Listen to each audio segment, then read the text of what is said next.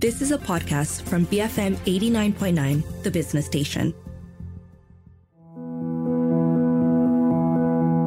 BFM 89.9, the business station. Good morning, I'm Rich Bradbury, and welcome to the all new Resource Centre, your one stop shop for insights and strategies to help build and grow your business. A recent report released by the Deloitte Economics Institute called Work Towards Net Zero in Asia Pacific The Rise of the Green Collar Workforce in a Just Transition highlights the potential rise of a new green collar workforce in the Asia Pacific region. Estimating that 80% of skills needed for energy transition efforts in the short to medium term already exist in today's workforce. However, 40% of workers in Asia Pacific, including economies like Malaysia, are currently employed in vulnerable industries like agriculture, conventional energy, manufacturing, transportation, and construction that are under threat from climate change and the transition to net zero. Encouragingly, the Malaysian government has taken steps to support the development of the emerging green collar workforce through phase one of the National Energy Transition Roadmap, the NETR. The NETR represents Malaysia's efforts to future proof its vulnerable sectors by accelerating the shift from a traditional fossil fuel based economy to a high value green economy. Through the NETR, 10 flagship catalyst projects and initiatives are expected to generate a total of 23,000 new high impact, high quality job opportunities, and the International Labour Organization recognizes Malaysia's significant policy support for green job development, positioning the country strongly in the region. Today, I'm speaking speaking with Kasturi Nathan, Governance, Regulatory and Sustainability Services Leader at Deloitte Malaysia, on the potential for significant job creation in industries focused on environmental sustainability, the challenges and opportunities this transition presents, and how governments can lead the way in tackling the climate crisis and equitable employment outcomes. If you have any thoughts on uh, on this, you can get us via our U Mobile WhatsApp number. It is 018 789 8899. Also, get us on X. We're at BFM Radio. Kasturi, welcome to the show. Good afternoon. Thanks for having me at BFM today. It's an absolute pleasure, Kasturi. Thank you for taking the time to speak with us today. A complicated topic, uh, an interesting topic, nonetheless, of course. Let's start off with something fairly broad. Um, but it's an easy question, but not necessarily an easy answer. Um, what do you think are the main vulnerabilities um, of the Asia Pacific region to climate change right now? Right. Well, in fact, as as highlighted in the recent um, ADB report, uh, the Asia Pacific region is more vulnerable to climate change risks than any other regions of the world, because clearly of its dependence on the natural resources and agricultural sectors as well as its densely populated coastal areas, weak institutions, and poverty amongst the considerable, um, again, proportion of its population. Um, and, and so there is a exposure to climate disruption, and again, the susceptibility of Asia Pacific to climate change. Um, you know, uh, uh, in, again, increase in frequency and intensity of extreme weather events is already evident as mm. we you know, as we see it, uh, um, uh, you know, uh, uh, year after year. So in recent years, I'm sure you we find countries like Japan and Philippines even even experiencing even more frequent powerful typhoons. Yeah. Again, the witnessing of rising sea levels as we as we um, um, as, you know, as, as we have experienced, uh, is clearly uh, giving rise to again uh, water scarcity issues. Uh, uh, the, the, the, acceleration in glacier melting is again affecting water scarcity in certain agricultural and um, um, countries, affecting human consumption. And according to the index, in fact, the the report clearly does indicate that about one quarter of the global workforce, which is close to about more than 800 million jobs, are vulnerable and are exposed in countries across Asia Pacific and Africa. Those are some crazy numbers, uh, and also some. It, when you list it out like that, and we, sp- I mean, we kind of throw these numbers around, and we kind of throw these topics around. We talk about flooding, and we talk about one. When you put it in just one paragraph like that, it's terrifying. Absolutely, absolutely. Right. What would you think? Um, I mean, this idea of this green collar workforce, how does this rise of the green collar workforce contribute then to achieving net zero in this region and in Malaysia? Are, are there any differences amongst the, the other countries, do you think? Great, great. In fact, the green collar workforce is becoming increasingly significant in the Asia Pacific regions as countries in the region permit to decarbonization um, related activities, you know, uh, again, the, the, the, pursuit in the growing demand for green jobs, creating new industries and employment opportunities. Mm. And so the Deloitte uh, global, uh, again, uh, modeling, right, uh, which is clearly presented in the report, shows that the skills required in a green collar workforce is actually not too different from the skills held in the current workforce. From what we already have, right? Exactly right. Exactly yeah. right. So effective harnessing of this talent uh, to learn more, to teach others, to create an active transition to net zero is exactly what is relevant. And this alone is apparently potentially uh, uh, will result in an across over 300 million additional jobs globally by 2050. Mm. What do you think that are, are some of the, the, the key strategies to ensure that just transition? Well, key strategies, uh, well, uh, short question, big answer. um, and, and uh, first and foremost, just in grasping the just transition torch, the first imperative is to ensure that the costs and benefits of change of this just transition is equal is equitably distributed.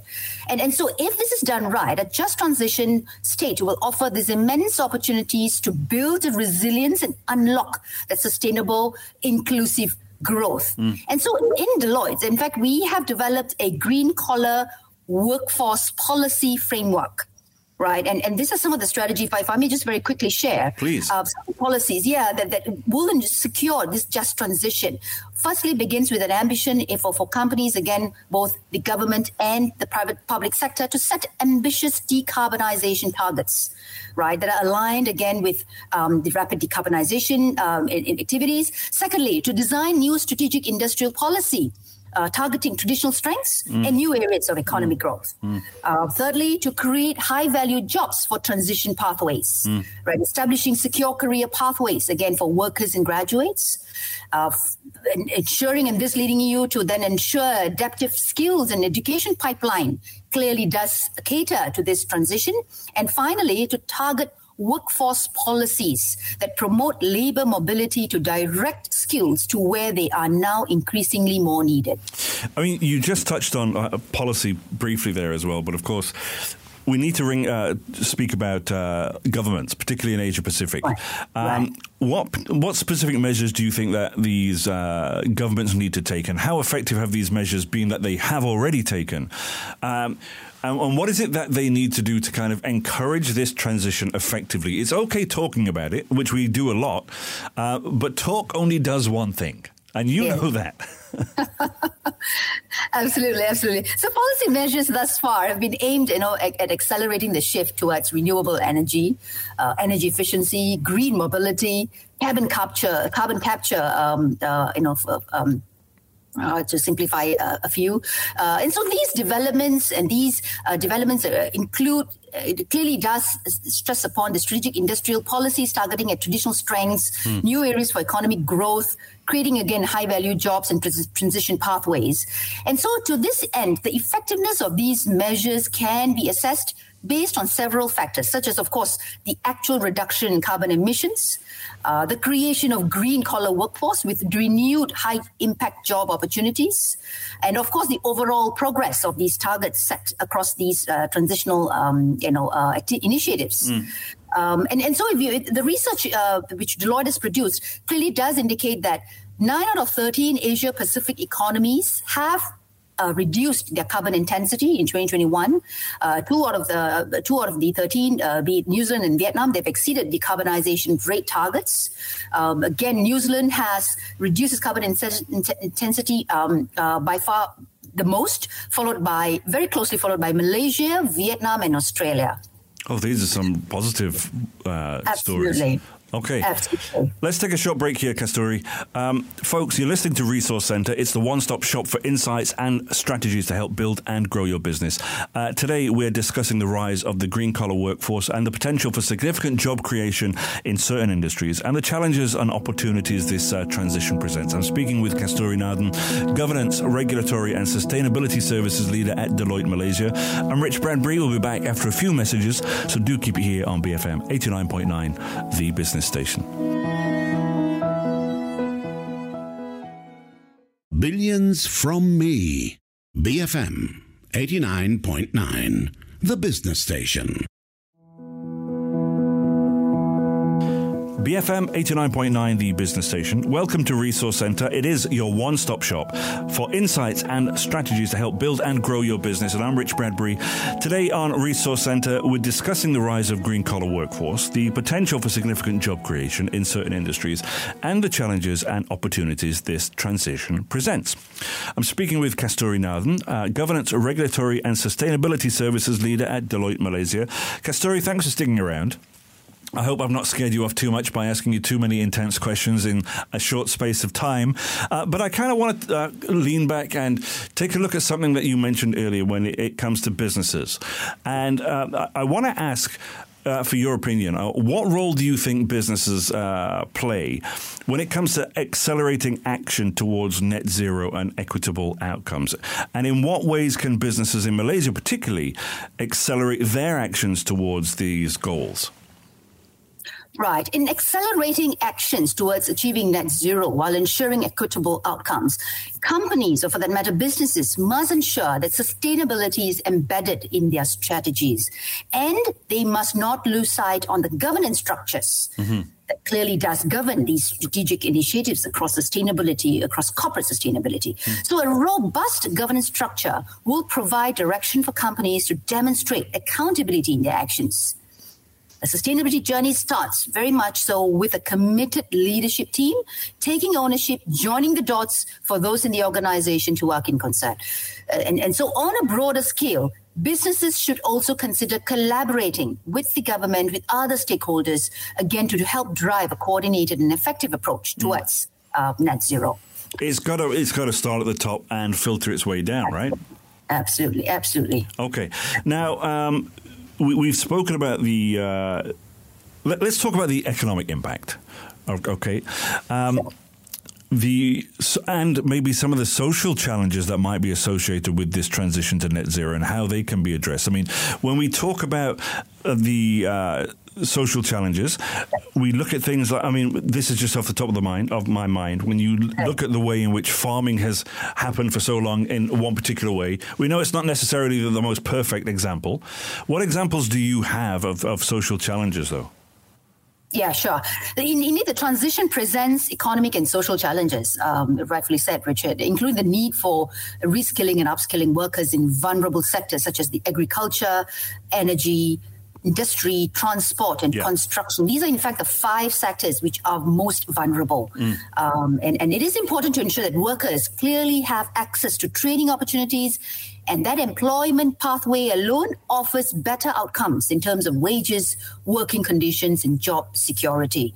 And thus enabling this transition, uh, again, to grow in demand and net zero again transforming its skill set and roles. Mm. And, and having said that, clearly the collaboration again between governments, businesses, and workers is crucial to drive a just transition, creating that sustainable um, employment, if I may, uh, Richard. Mm. In fact, the investments in green skills can actually help chart the path to resilient, climate resilient growth and, and shared uh, prosperity. And this goes uh, uh, to my point, um, to my next point, in across which uh, across how sectors, uh, governments and businesses, uh, should undertake an active transition role, meaning consciously a transition that con- is consciously premised around employment growth and policy assisted transition as opposed to a passive transition. So passive transition typically refers to, you know, unplanned workforce and change in a disorderly fashion, transition or fashion, mm-hmm. right? So as opposed to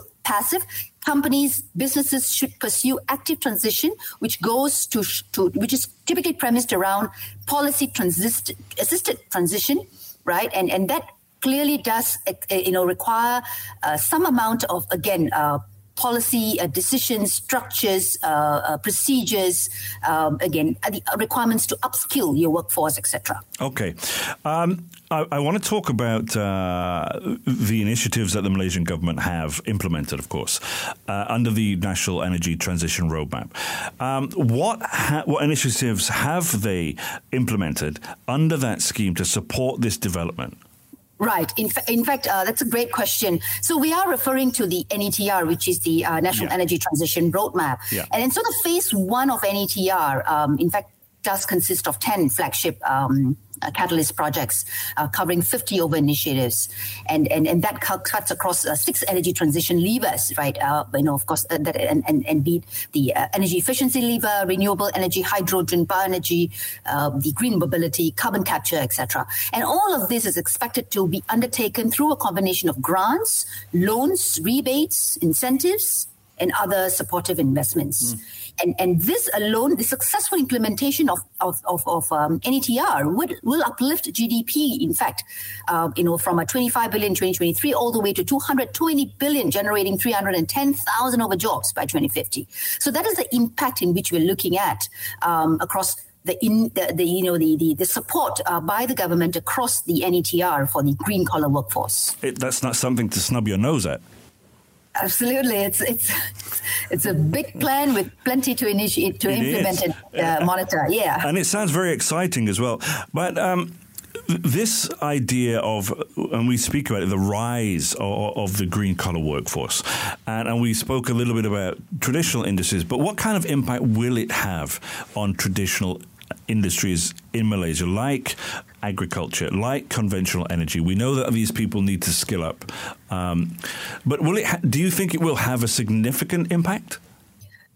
Oh, right, it's it's the, the rise of the green collar workforce. In fact, will shift, will drive a shift towards a more sustainable practice. I must say. So that's clearly going to be the outcome in which we will be, we, will be, we are already experiencing, we are seeing in the marketplace, and it will, uh, it will, uh, you know, uh, uh, clearly be more evident across sectors such as the agriculture, conventional energy sectors. And this transition will create, of course, new job opportunities and mm. demand for green skills, leading to the development of more friendly, envir- friendly and resilient um, economy right? So, so in the context of Malaysia, if I may, the NETR aims to capitalize Malaysia's strong bioenergy potential um, uh, with, uh, across two key segments: the agriculture-related bioenergy and the non non-agriculture waste uh, segment. Okay. Like, like the likes of the oil and gas, internal combustion engine vehicle manufacturing, or the fossil fuel based uh, power generation, which will uh, which will convert to transition and necessitate right strategies to facilitate the transition of workers to new employment um, opportunities. Okay. So, yeah, and so in short, the, the, the, there is a there is a gap, right, that one needs to bridge uh, between the existing workforce skill set and the emerging demands for green skills targeting uh, require which which which which is uh, which uh, you know requires targeted training and upskilling initiatives. Okay. you're listening to Resource Center, your one-stop shop for insights and strategies to help build and grow your business. We are discussing the rise of the green collar workforce, the potential for significant job creation in certain industries, and the challenges and opportunities this transition presents. I'm with Kasturi governance, regulatory, and Sustainability Services Leader at Deloitte Malaysia. Stick with us. We'll be back after a few messages. Keep it here on BFM 89.9, the business station.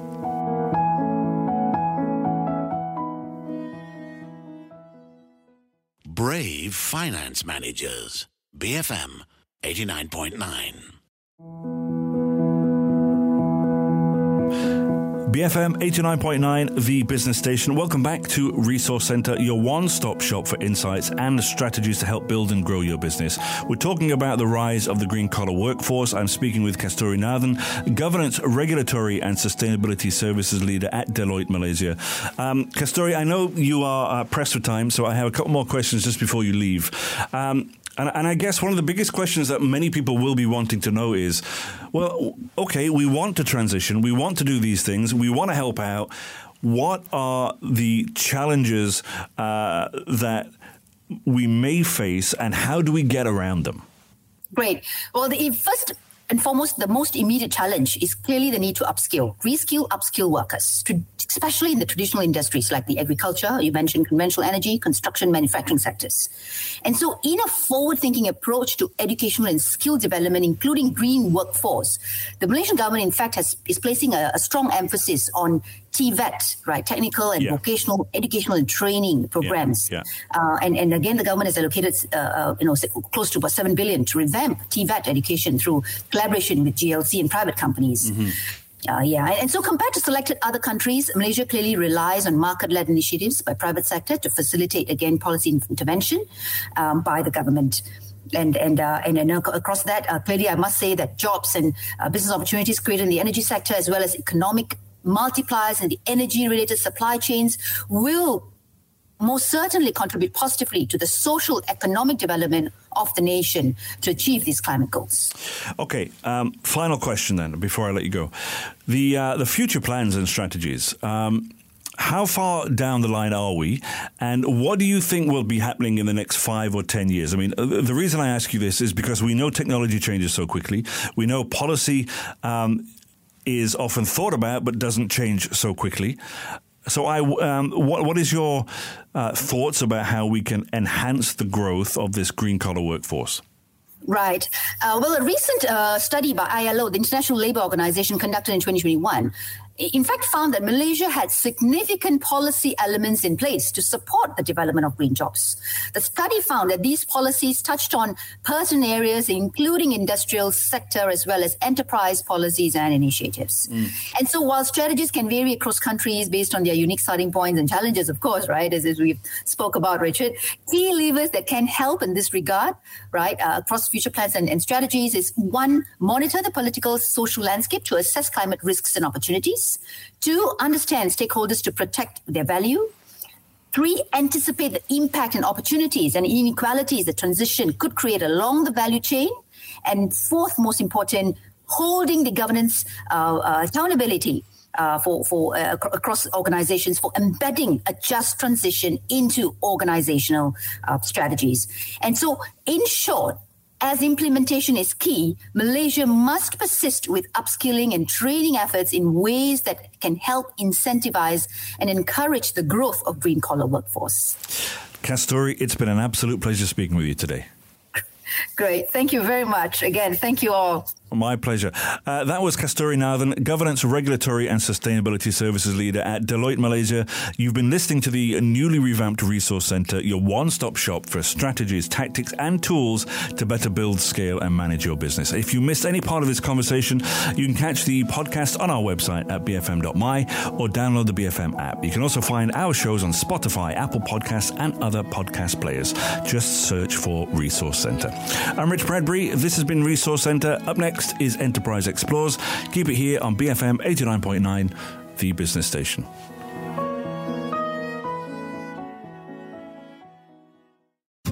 You have been listening to a podcast from BFM 89.9, the business station. For more stories of the same kind, download the BFM app.